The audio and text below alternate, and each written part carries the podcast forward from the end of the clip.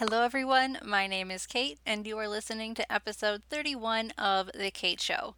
In today's episode, I'm interviewing Nancy Ganzekoffer. She's another business coach for interior designers and other creatives, and our conversation was so much fun. She touches on the confidence that we women really need to have in business and how finding that confidence is our responsibility. And she also gives us some really interesting insights into the reasons why interior designers, specifically, will wait too long before hiring a business coach. So before we dive into the interview, let me tell you a little bit about Nancy. Nancy is a focused, motivated, and dedicated business coach. Through her work, she empowers interior designers and other creatives to build the life and the business they've always wanted. As a mom of three young adults and a successful business owner, Nancy understands the unique challenges entrepreneurs face when pursuing their dream of growing a profitable business. She leads by example through her hard work, encouragement, and most of all, her no B S leadership style. She offers individual and group coaching to guide and motivate her clients to get clear on their business identity, their offerings, and their services. Then, she helps them set up a plan to attract and close more of their ideal clients and good deals with effective marketing and sales techniques. So, she's all about the long-term strategy, guys. If you want long-term growth in your business, you need to get a good business coach. It's not overhead, it's an investment. So, without further ado, here is my interview with Nancy Ganzekoffer. Welcome to The Kate Show, a weekly marketing podcast for interior designers and home stagers. Hosted by author, entrepreneur, and marketing consultant, Kate the Socialite. Each week, you'll learn helpful tips on how to make social media easier, how to grow your mailing list, and how to simplify every area of marketing and advertising your business. With her blunt, no-fluff approach, Kate stands up for business owners who want real results in their marketing, but have limited time or resources. And now, please welcome your host, Kate the Socialite.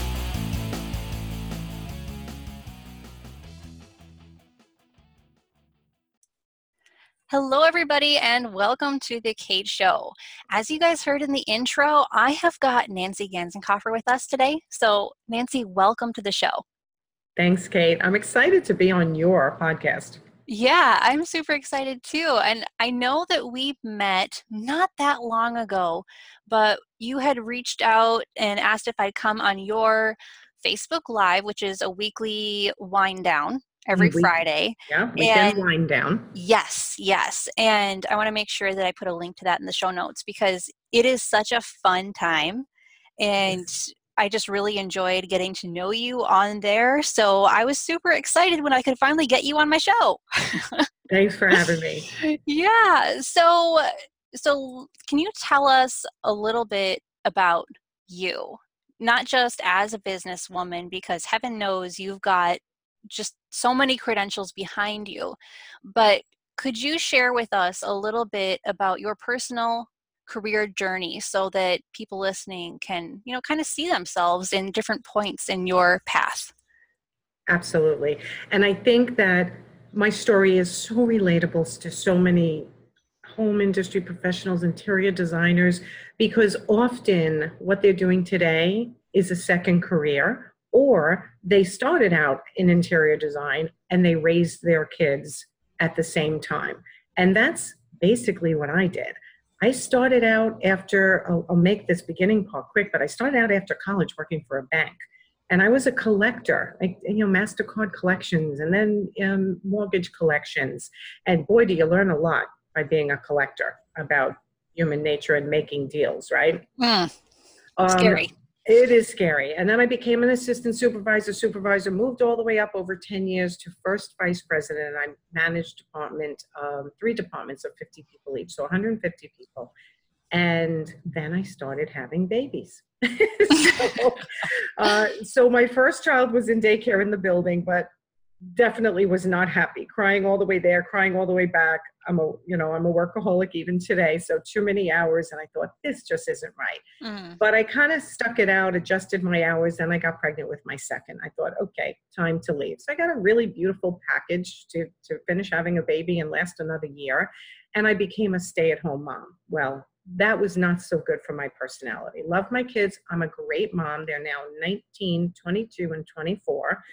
However, I felt like I was just not getting enough um, adult interaction and using my brain. So interestingly and weirdly, I went back to become a personal fitness instructor. So I went to a, a local college because I thought I want to get back in shape after two pregnancies. So I'll do it this way. So I became a personal fitness trainer, um, went to Hofstra University, and they ended up hiring me as an instructor after I went through the course. I also worked and started a business out of my home, training other moms. So they would come over with their cat, a full gym in the basement. It was very impressive. And I would, they would train. So it would take us a little longer than an hour, but I would charge them. And we'd have our kids there and we'd get through a really good workout. In addition, I worked at New York Sports and Fitness. So again, you know what? I'm helping people. I'm advising people. And I always thought after that point, I would roll into life coaching. But then I got pregnant with my third, my, which, you know, these things happen. And he was planned, by the way. Yeah. But when he was born, well, I lost one baby early on, and then I had gotten pregnant with him. When he was born, he was born with a heart anomaly. He had something called transposition of the great vessels, very serious, one in ten thousand, and had to have open heart surgery at five days old. Oh my goodness. Yeah, it was not a happy time. And it was scary, and he ended up making it through. He's my nineteen-year-old, knock on wood. He's very healthy. He's going into his second year of college. So, but he was quarantined for two years. So what do you do with, you know, a, what did I have at the time? A four-year-old and a six-year-old, or a three-and-a-half-year-old and a five-and-a-half-year-old, plus a newborn who was quarantined. And I just had no choice but to stay home. And that was fine. My husband was very helpful. We got through the two years. And then after the two years, I went, hmm, all right, I don't want to go back to mortgage banking because it's been, you know, quite a few years and I want to stay home with my kids, but yet I want to work. So one day my mother called and said, you know, I'm giving away all my artwork. She was an artist at this point living in Las Vegas. We grew up in New York, which is where I am today, but she, her and my father moved to Las Vegas after all three of their daughters got married. So she's there painting away and she's piling up her watercolors. And I said, why would you give them away? I'm looking for something to do. You know, Kevin just started school because it was after the two year quarantine. And she sent them to me and I'm like, okay, what do I do with this huge pile? And I started having home art parties, home art parties, sticky tacking watercolors to friends and families' homes and asking them to invite friends and family for, for wine and cheese and for selling art. I was working so hard, Kate. Like I would work sixty, seventy hours a week to plan a party, send out invitations, encourage the host, you know, buy wine, get the art ready, price everything. And I'd walk out of there and make sixty-five bucks. Mm. But my mother also made sixty-five bucks. So she was extremely happy. This was like a new lease on life. She kept calling me and going, what do I need to paint? What are people liking? And I'm like, well, they're not liking much. They're liking a lot, but they're not buying a lot. But I just, you know, and I had a lot of naysayers in my life. And I want everyone to listen to this very carefully.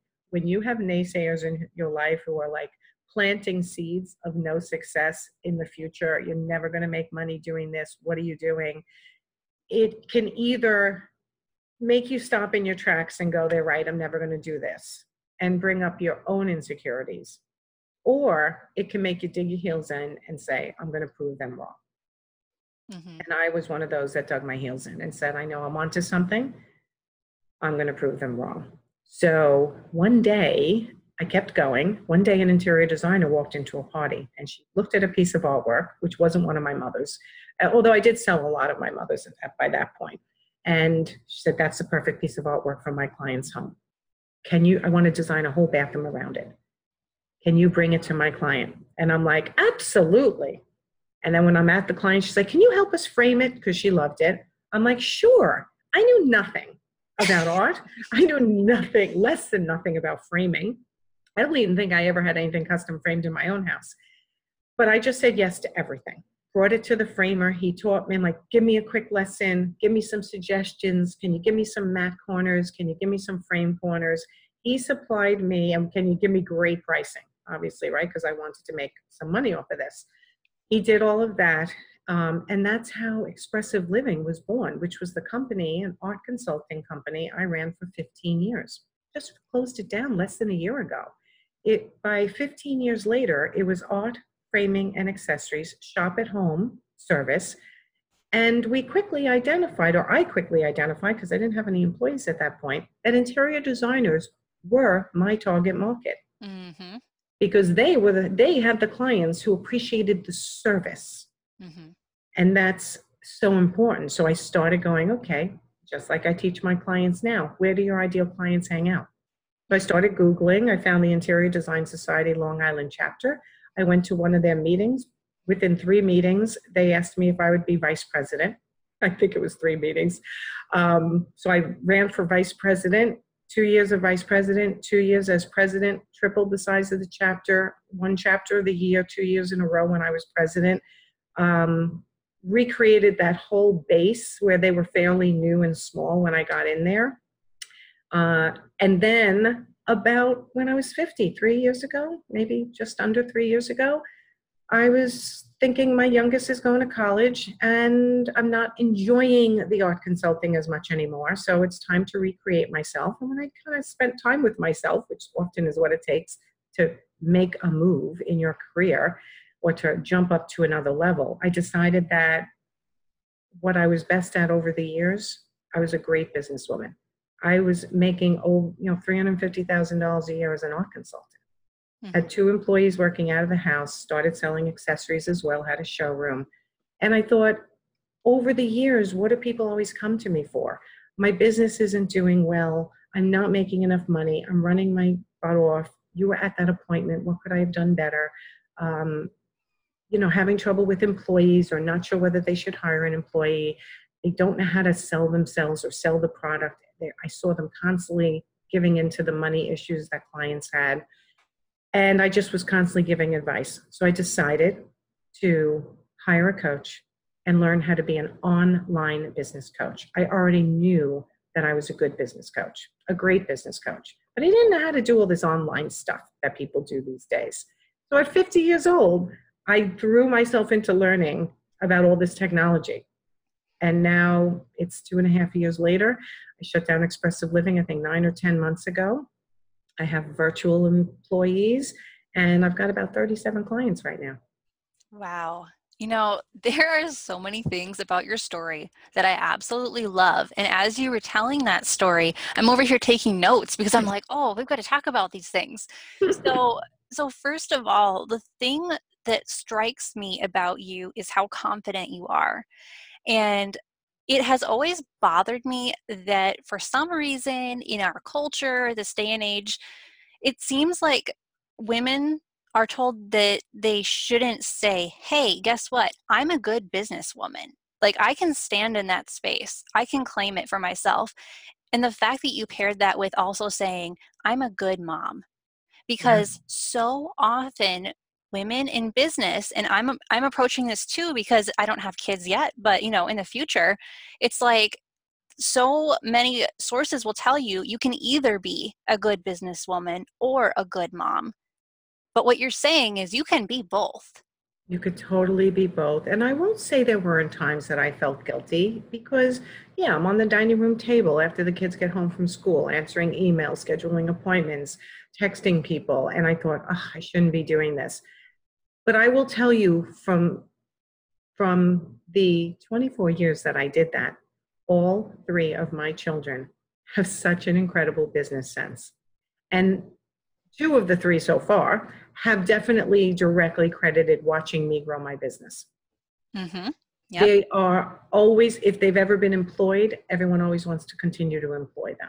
Uh, my oldest son now works for me as my business manager. He has unbelievable technical skills and people skills, and he now works for me virtually because he doesn't live with me in, anymore. All three of them have this incredible business sense, and it's because they watched me grow a business. So for the moms out there who have young kids, here's one trick. When you start feeling guilty that you're not spending enough time with them, you probably aren't. Carve out a little time each day. When kids are young, all they really want from you is fifteen, twenty minutes of undivided attention. Mm-hmm. Play with them, read them, take them outside, take them to a park. Have that one-on-one time, because then when you say mom has to work now, they are calm. Yes. Because they've, they've had your time. Um, as they get older, you become the taxi service. It gets a little harder, but it's totally doable. Remember, as a business owner, you can set up whatever business schedule works for you. Mm-hmm. You, you just can, right? So I, as Expressive Living for years, I did Saturday appointments. And then one day I just said to my employees, I'm not doing Saturday appointments anymore. I'm just not doing them. And they were like, we're going to lose so much business. And I'm like, you know what? We'll see. So the next, I don't think so. If they want you enough, they're going to figure out a way to meet with you. Yes. So that's what happened. So I said, no more Saturdays. Sure enough, first couple of clients, can you come Saturday? My husband and I work. No, I'm sorry. We do not work on Saturdays for family obligations. Is there a holiday coming up? Like maybe I would work on a morning on Labor Day or something. Or can you and your husband take off in the morning or come home early or in the late afternoon? I can do either of those. And I think over the five or six years that I implemented that rule, I only did not hear back from one client. Mm-hmm. That's the reality. And I thought that's worth it. Absolutely. That client probably was not your ideal client if that was how they were going to react. So it's like, again, this aspect of your personality and really your brand is that you aren't afraid to say, this isn't making me happy anymore, so I'm going to change it. Whereas, as I've seen in so many other businesses, and I've even been there myself, where you're doing something day after day and it's making you unhappy and you know it's making you unhappy, but you are afraid and you don't know where to move to next. And all it does is like eat away and kill the passion that we all once had for our businesses. So that's why when I'm interviewing somebody like you who puts it out there so plainly, like, I wasn't happy, so I changed it. It's like light bulb, like brilliant. Why don't we all do that? You know, it's hard to work through fear. It's definitely one of the hardest things to work through. It's hard to work through criticism and judgment from other people. And believe me, I've I've dealt with a ton of it, and I'm sure everyone who's listening has. Um, but at the same time, I take the approach, like you said, if it's not making me happy, can it be changed? How can it be changed? And how can I learn how to change it? I'm always in learning mode. To me, my job as a business coach is to be learning constantly, so I can continue to teach new things along with the, you know, the, the steady base of what I teach, because so many different personalities, you want to make sure that you can move all of them along to their own more, being more profitable, having greater success, having a life work balance, like whatever they're looking to achieve. As a, I'm a business coach, but I'm really a life and business coach. I need to have those skills to be able to teach people, you know what, read this book, listen to this podcast, you know, download this YouTube video, because this might be the wording you need to shift you, in addition to me and the words I use to shift people. So you need to know a lot. Yeah. And that desire to constantly be learning is something that I've seen in the most successful entrepreneurs out there. So the thing I want to ask you is, when that interior designer told you, hey, this art would be perfect, I want to design a bathroom around it, by the way, can you make a frame? And you said yes, even though you said you had no idea what you were doing. That exact phrase is what I have heard all of these successful business people say. So my question to you is, do you think that is a crucial trait of an entrepreneur, of knowing when to say, yes, I can do that, when behind the scenes it's like, I have no clue, but I'm going to try? If you have grit and resilience and tenacity, which is something that can be taught and trained, you should say yes. I mean, I look back at the first jobs I did, Kate, and I think, ooh, like, I can't believe I called myself an art consultant, right? But I sold it. I sold it because, like you said, if you come up, you know, I'm, I'm known for this phrase, confidence is a brand that sells. It really is. If you have a network of people within your industry, if you're in these Facebook groups like mine, Actionable Entrepreneurs, if you have friends in the neighborhood, you can find the answers. The key is trusting yourself.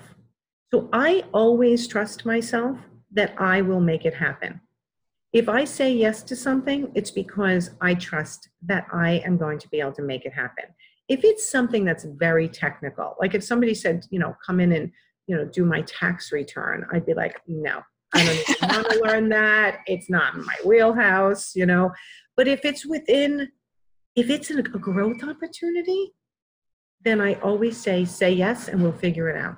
Mm-hmm. Yes, absolutely. And that's what I love about entrepreneurship, because we end up learning so many things purely by necessity.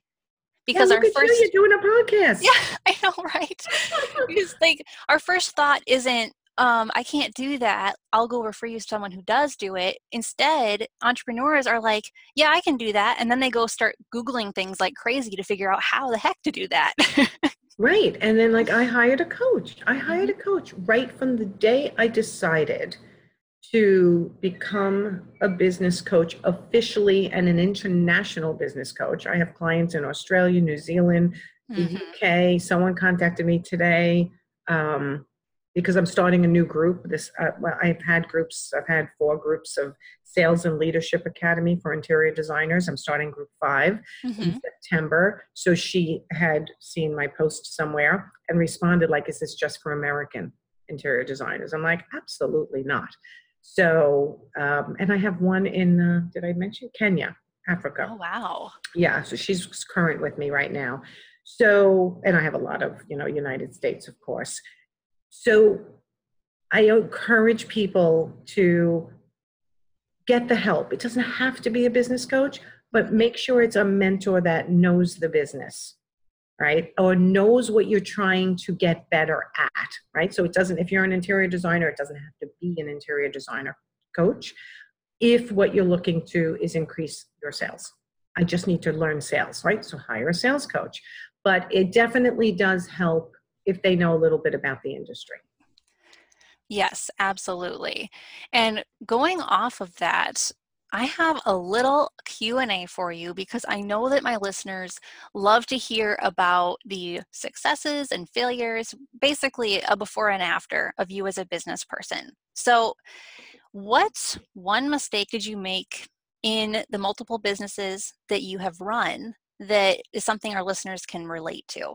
Oh my there... God, which which one? I know, right? I'm sure like we all make so many, but what is one that always sticks with you?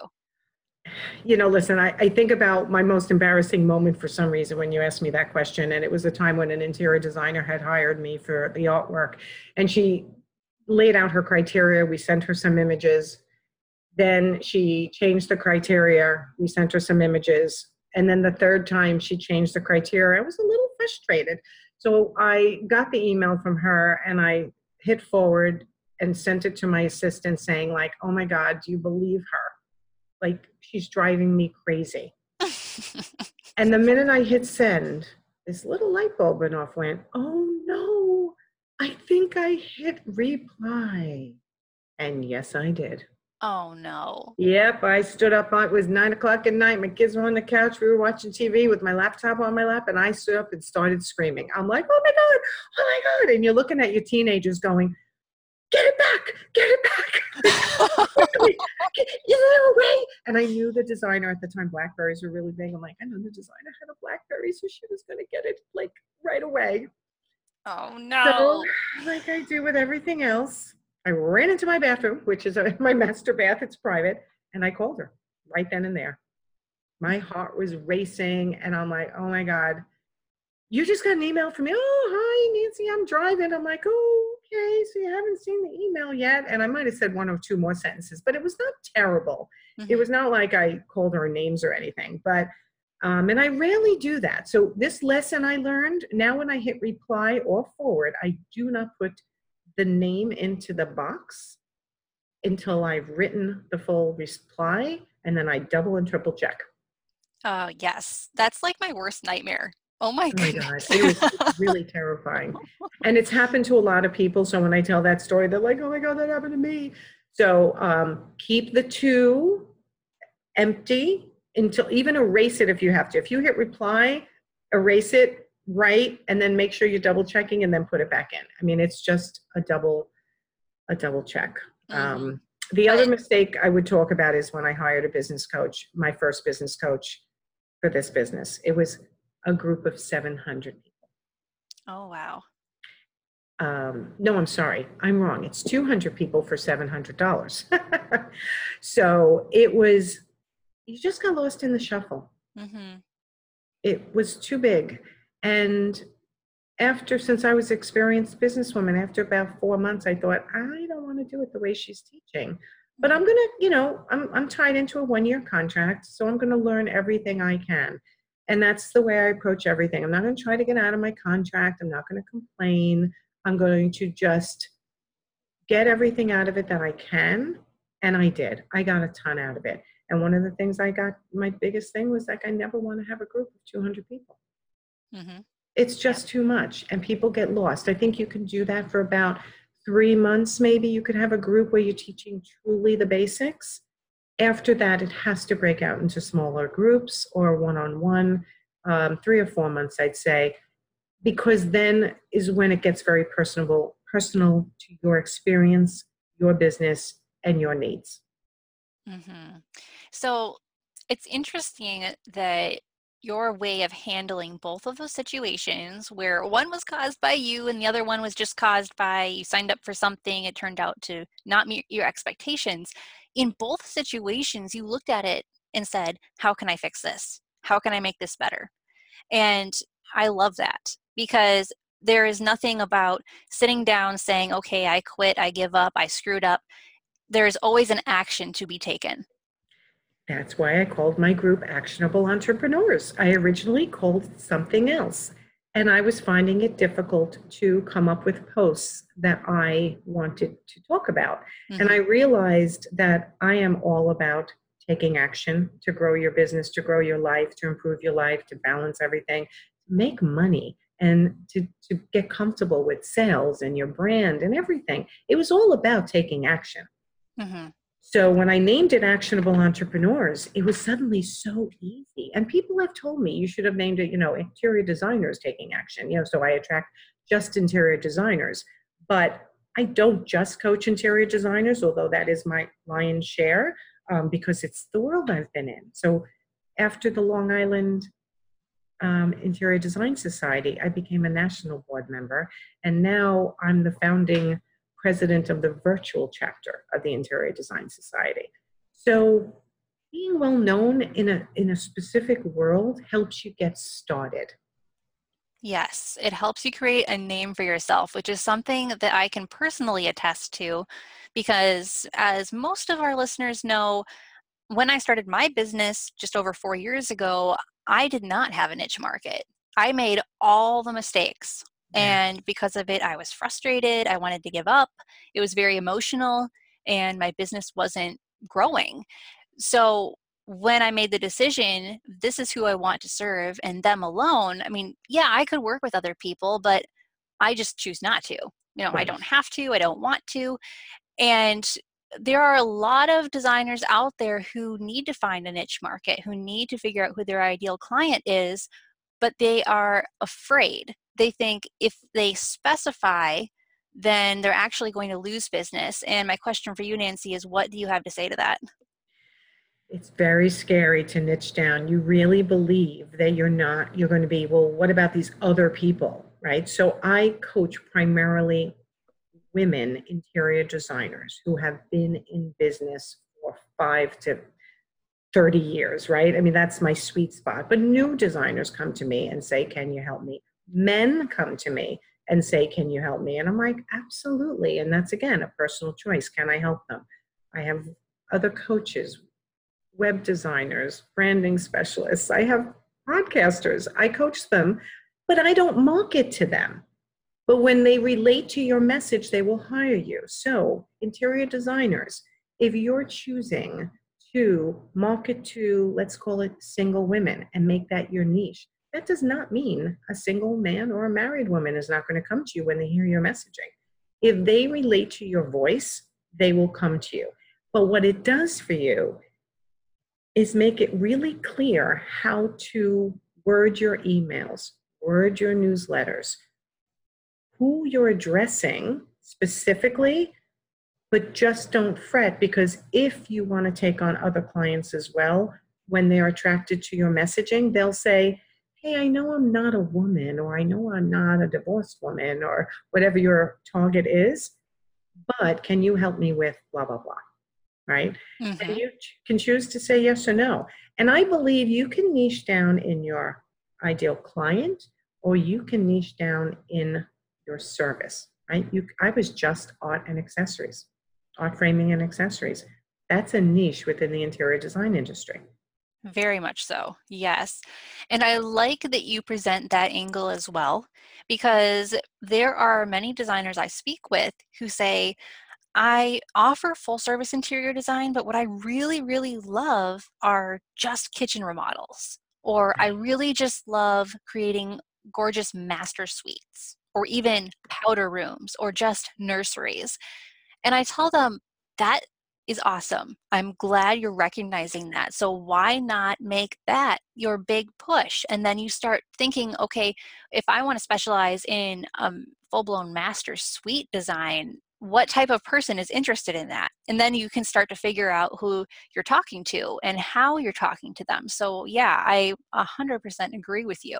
Well, and here's the other thing it does. If somebody is just re- looking to redo their master bedroom suite, sometimes they're afraid to bring in a full service interior designer who might end up saying, well, you know, your living room needs this, or if you're ever looking for pillows for that, and they're looking to expand out, or they may be afraid of that.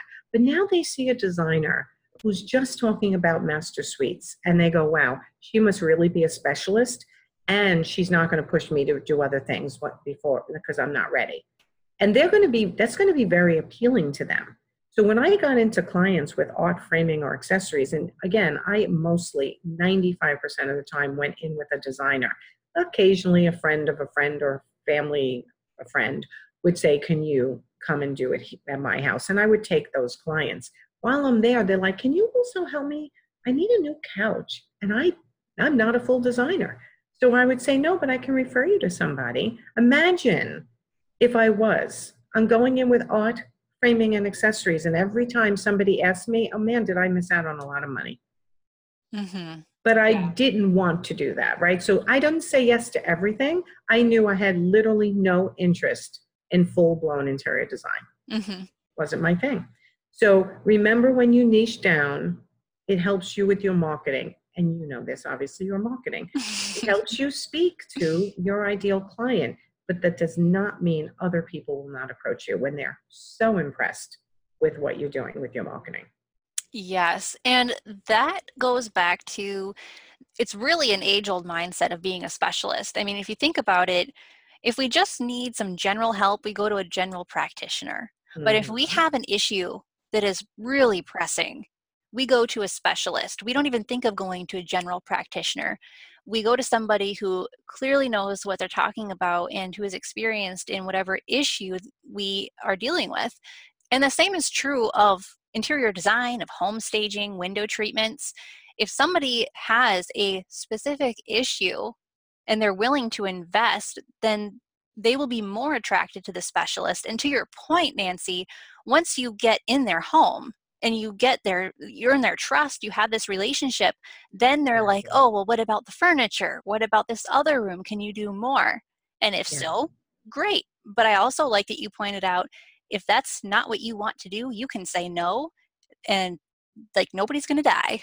No is a good exactly. word. These are not life or death decisions. And that's, an, you know, another thing that occasionally comes up in sessions, like, well, I'm just so afraid to make that decision. Why? You can change your mind. Mm-hmm. Change your mind. You can set your hours, you can set your methods, you can buy a program to manage your interior design firm. And if you don't like it, you can change, right? So people almost put the same weight on every decision, where certain decisions should be weighted a little bit lighter.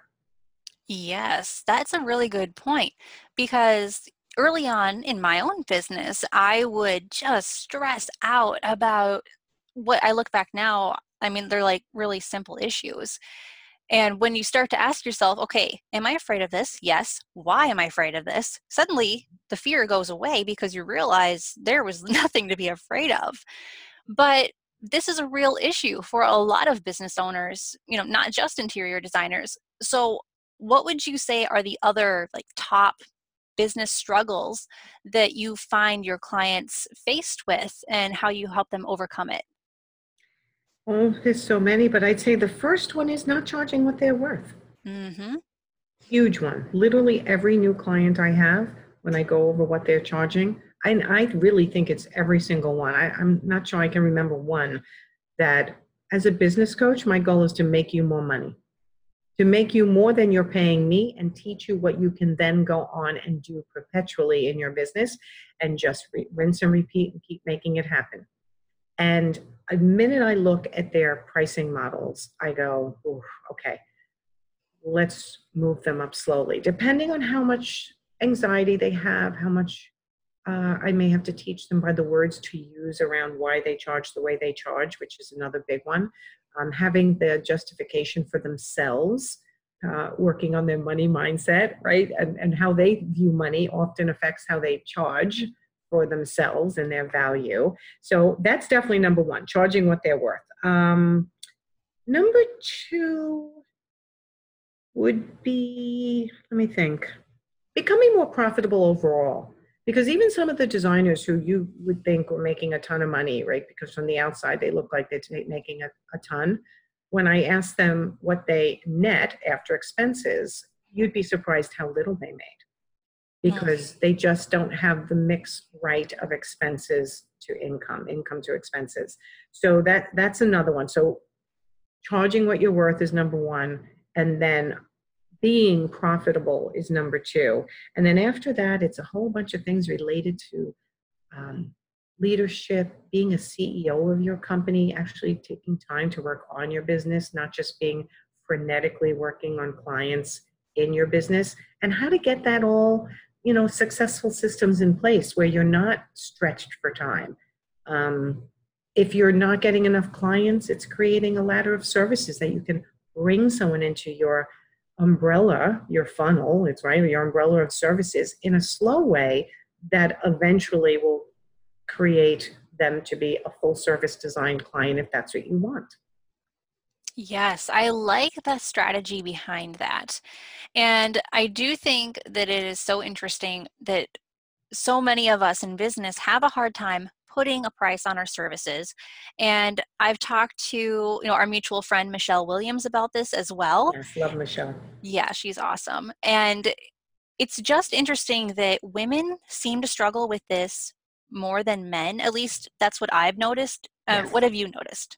Definitely women struggle more than men. Um, I even had a client today. I said, we were raised to apologize for everything. Stop apologizing. Mm-hmm. You know, we feel like we always have to like, oh, I'm, so, I'm sorry about everything. And, and you'd never hear a bunch of men sitting in a circle talking about how much they charge. Right. That it's not really an issue for them, which I think is awesome. Like good for them. Exactly. But that's when we have to scrounge up our own confidence as women and be like, you know, we are equals. We can choose to believe whatever we want about ourselves. We can choose to believe that we are worth the price we're putting out there and feel good about increasing our prices so that they match the quality we're delivering, which, I mean, also brings up another point of you don't want to set your prices really high if you can't deliver at a high level, which is always something that I know you business coaches talk about. Yes, but the first thing, I just wrote it down because I wanted to go back. It all comes down to communication skills. It's being able to communicate your value. Mm-hmm. And yes, having a successful system in place that's really a high level so that you can raise your prices. If you're unorganized, if you don't know how to speak the language that the client speaks, not your language, but the language that they would understand, it's almost you're an interior design coach. You're coaching them through what they can expect, how to handle their own anxieties, the value of what you're providing, the value of the quality of furnishings you're providing. And yep. you're you're learning how to speak to yourself about your own value so that then you can relay it to the client in a way that they can hear it, understand it, and go, that's such a no-brainer. Mm-hmm. Right? Yeah, but communication is so huge. And that's a lot of what I'm dealing with as a marketing consultant, because when I have clients come to me and they say, I set my prices and I feel good about the price, but unfortunately people keep telling me that it's too much. What do you think I'm doing wrong? So I'll go look at their website and their portfolio, which they haven't updated in forever usually. Right. And I'll go back to them and say, you know what? The perceived value of your services is really low, even though I know, because you sent me your portfolio images in Dropbox, I know that you are capable of a lot. I know that you're a good designer. Yes. But the image you're putting out there is that you're a, a discounted designer because right. you haven't invested in a professional website or professional branding that actually speaks to your target client. So yeah, communication on every level, both, you know, like the way you speak, the way you present yourself, the way you present your business online, that is crucial to being able to then say, yes, this is what I charge, like it or not. And, and I agree. That's your first point. That's where someone looks you up. What does your Facebook business page say? What does your personal page look like? You know, you want to be conscious of that when you're an entrepreneur. Then what does your website look like? And then when they meet you in person, can you actually back it up with the communication and the words you need to relay that value? Because no matter what your website looks like, that'll get you the initial call, maybe, and probably get you the initial consult. But after that, are you able to communicate well what your process is, how it feels to the client, right? All that emotion behind what you're going to do for them. And I have so many exercises that I do with my clients to get them to finally feel their own value. And you can't believe how high I can get their hourly rate once I can get them comfortable with the words around their own value. And like you point out, look how talented you are. Yeah, yeah. And it's interesting how every piece of a brand needs to be connected, because the second there is a disconnect between different brand items, and I'll just explain what that is. I mean, like you said, from the website, that's great. It's useful. It creates a good first impression. But when they meet the designer in person, you know, are they presenting the same image their website was? If their website was over-the-top high-end design, are they showing up in yoga pants? Like, that's right. a disconnect. That's not okay. But if their website was presenting a very casual, like, you know, yoga life type interior design, showing up in yoga pants is expected. It's what they would want, because if you showed up in heels, they wouldn't trust you. So it's not about always being like high-end, super fancy. It's more so just about being consistent. Yeah. And then when you open your mouth, do the words come out in a way that's backs up what you have on your website mm-hmm. and how you're dressed? Like, are you congruent all the way through? So for me, I work more on what happens when they write an email. What are they saying? Are they saying too much? Are they leaving openings for clients to jump in? Are they negotiating their rates? Why? And that, what does that do to the relationship? You know, and are they accepting texts all hours of the night in the morning? What is that doing to the relationship? Are they sticking to their contract as stated? You know, are they charging extra? Are they charging, you know, for every hour they work? And if not, why?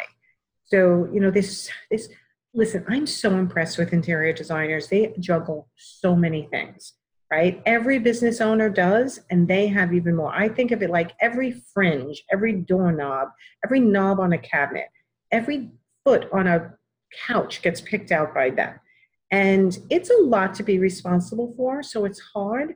So at the same time, getting comfortable with your process, your communication, your brand, your sales process, your ladder of services, all that stuff, um, and your marketing is going to relieve a lot of that stress and let you focus on what you do best.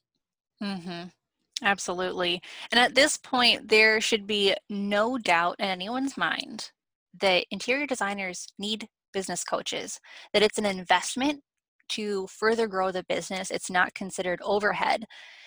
But what are the main reasons why interior designers, or even creatives in general, will push off hiring a business coach? It's usually their money mindset. It'll be, you know, well, I'm waiting for one more client and then I'll hire you. Well, guess what? If you hire me, you'll probably get that one more client quicker. Mm-hmm. Um, or when you get them, it'll be more profitable.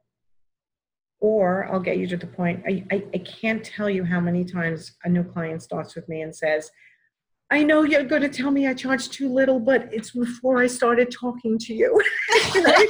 And I'm like, you should have hired me sooner. You know, um, it, it's it's usually the money mindset. And they and because and because there's so much free content out there, like us, I'm, you know, I'm giving solid lessons, you're giving solid lessons, and in my group and other um, coaching groups and marketing groups and this group and podcasts, there's so much information out there that you can absorb and listen to and learn, but here's what's different. You don't, just like your clients do not hire you for information, they hire, your ideal client hires you for implementation. Mm-hmm. That's the same for me. My ideal client has, yeah, probably listened to a ton of us talking about stuff, but they get to the point where now they're a little on overwhelm and they need someone to help them make the decisions that are important to the growth of their business and put them in the right order. So I always approach it, well, I'm trying to help you manage your current clients if they're going wrong, um, if anything's going wrong because of a bad process you've had, while at the same time building the base back up and redoing procedures and redoing thought processes and redoing your pricing um, and teaching you things so that they're still making money and And, and handling situations that it might be blowing up right now, but also learning how to do things better for the future clients. Yeah. And, you know, even on the emotional side of business, and again, maybe this is just a female thing, I'm not sure, but just knowing that you aren't alone in running your business and in making decisions is the most comforting aspect, at least for me, about working yes. with a business coach, because there are so many things that come up on a weekly basis that it's like, well, this is new. What the heck yeah. am I supposed to do now? It's having someone, and I don't even know if you know this because I don't have my website. My website's just my name, but um, my company name is called Your Business Partner mm-hmm. because that's exactly how I thought of it. I want to be there to help them bounce ideas off of, make good decisions, not make mistakes that I've made or seen a ton of other interior designers make. Um, I can't even tell you how many because I've been in the industry for so long. And that's why I called myself Your Business Partner, because while they're working with me, I really, I think about them even when I'm not on the phone with them. Like, what could that person do a little better? Oh, I mean to tell her this, this, and this, and this might be helpful to her. I turn into their business partner in order to help them make more money. Mm-hmm. That's really the bottom line. So you're right. Just having that person to know that I get to talk to them or whatever, how many times a month is a relief. It's a stress reliever and allows you to be less um, in your head and just do what you need to do. Yes, I agree completely. And before I start talking to you about how people can work with you and what that looks like, because I know everyone listening is curious, It, hiring a business coach can be intimidating at face value, so I want you to walk us through it. Before we do that, let's jump to a quick break.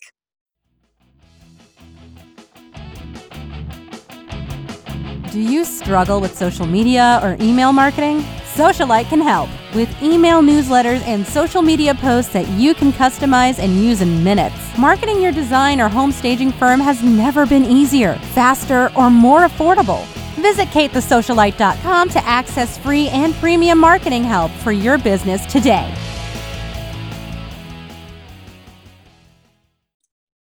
And we're back. So everyone listening, before the break, we were talking all about how interior designers desperately need business coaches and the reasons why they delay in hiring them.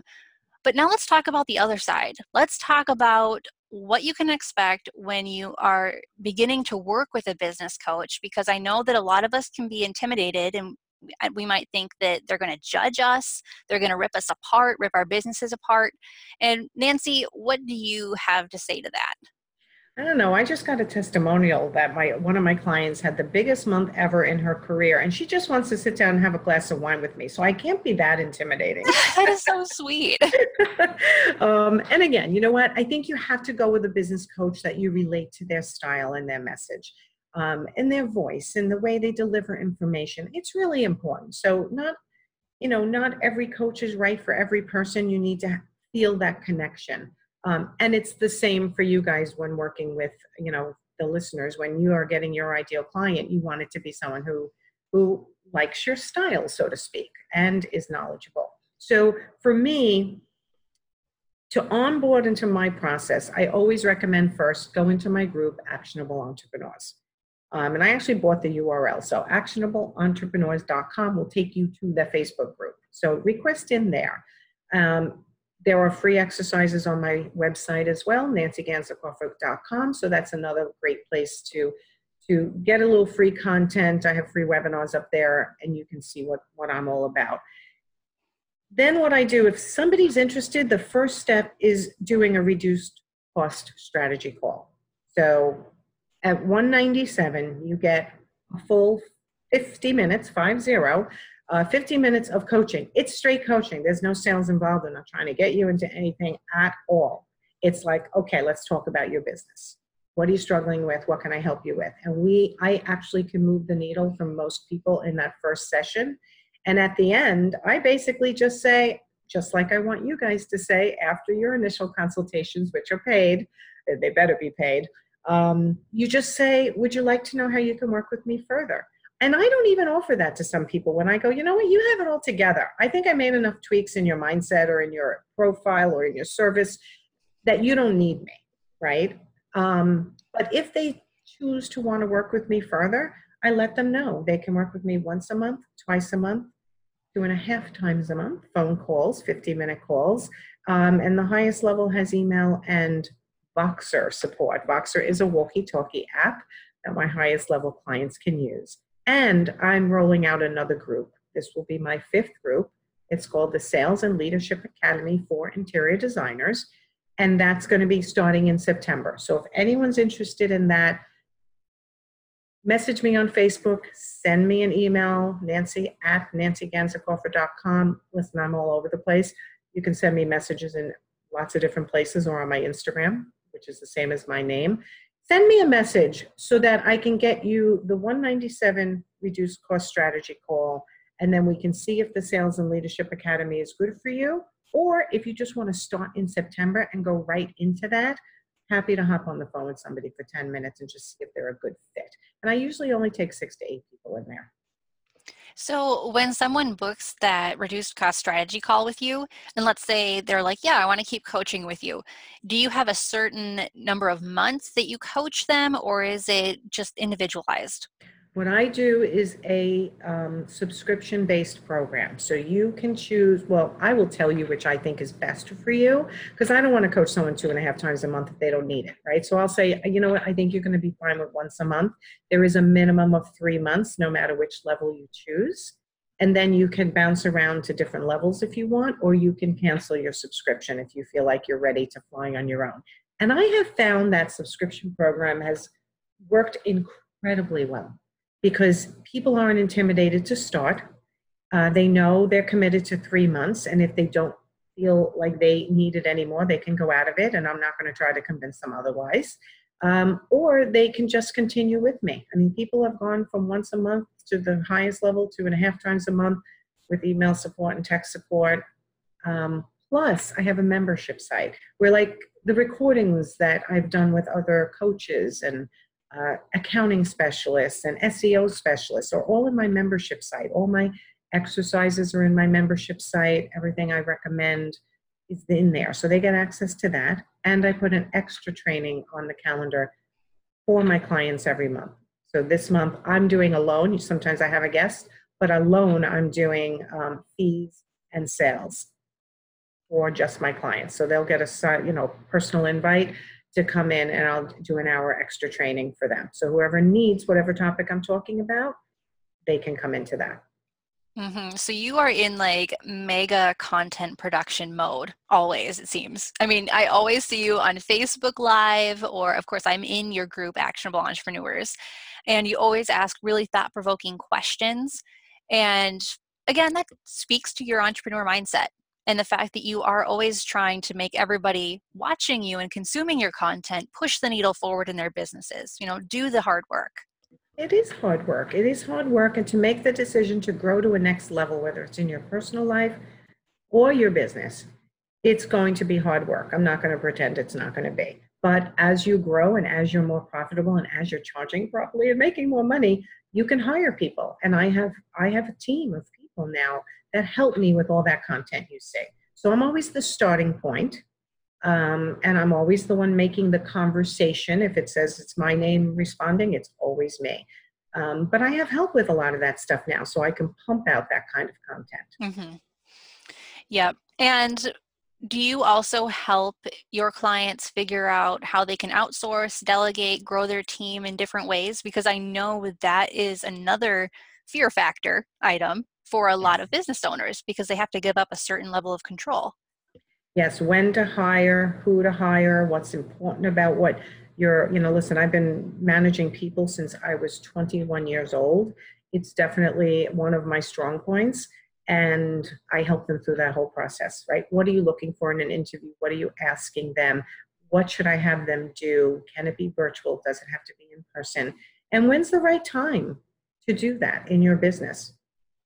Mm-hmm. These are all very personal to each person's design firm, or as a solopreneur, when they're ready to give up some control and let something do it for them. Yeah, and just speaking from personal experience, when you give up a little bit of that control, strategically, of course, mm-hmm. and smartly, that's when the business grows even more. I, it's just, it's crazy. So to everyone listening, don't let fear hold you back. Don't let it hold you back from working with a business coach. Don't let it hold you back from growing your team or increasing your prices, because we all know you're worth it. You have to believe you're worth it. So, Nancy, thank you very, very much for setting aside time to come on the show today. Thanks, Kate. So much fun. It you're is. a great interviewer. Oh, thank you. Well, you're a great guest. You know, I mean, I was saying before we started record- recording that for some reason, when you and I start chatting, it's just so effortless. It's like, I don't know. I know. How long was this supposed to be? I don't know. Who cares, right? I mean, it's all very valuable information, and there are certain things in life you just can't cut short. So this is true. Yes. So, all right. Well, thank you again. And everyone, please go check out Nancy. Go check out Actionable Entrepreneurs on Facebook, or go to actionable entrepreneurs dot com. You can also head over to nancy ganzekoffer dot com or business coach nancy dot com. Is that all correct? business coach nancy dot com slash consult will take you to the page for the initial consultation. So if you know you want that already, you can go right over to business coach nancy dot com slash consult. Awesome. And I'll put all of this in the show notes, guys. So don't feel like you've got to write it down, especially if you're driving. Don't do that. But all right. Until next time, until next week, guys, I want you to keep your marketing simple and your message clear. And most of all, just you've got to start believing in yourself, believing that you're worth all the investments in your business that we talked about today. I'll talk to you later. Thanks for listening to The Kate Show. Please hit the subscribe button and share this episode with a business bestie who needs to grow her interior design or home staging firm. To inquire about our products and services, please visit us at kate the socialite dot com. Until next time, keep your marketing simple and your message clear.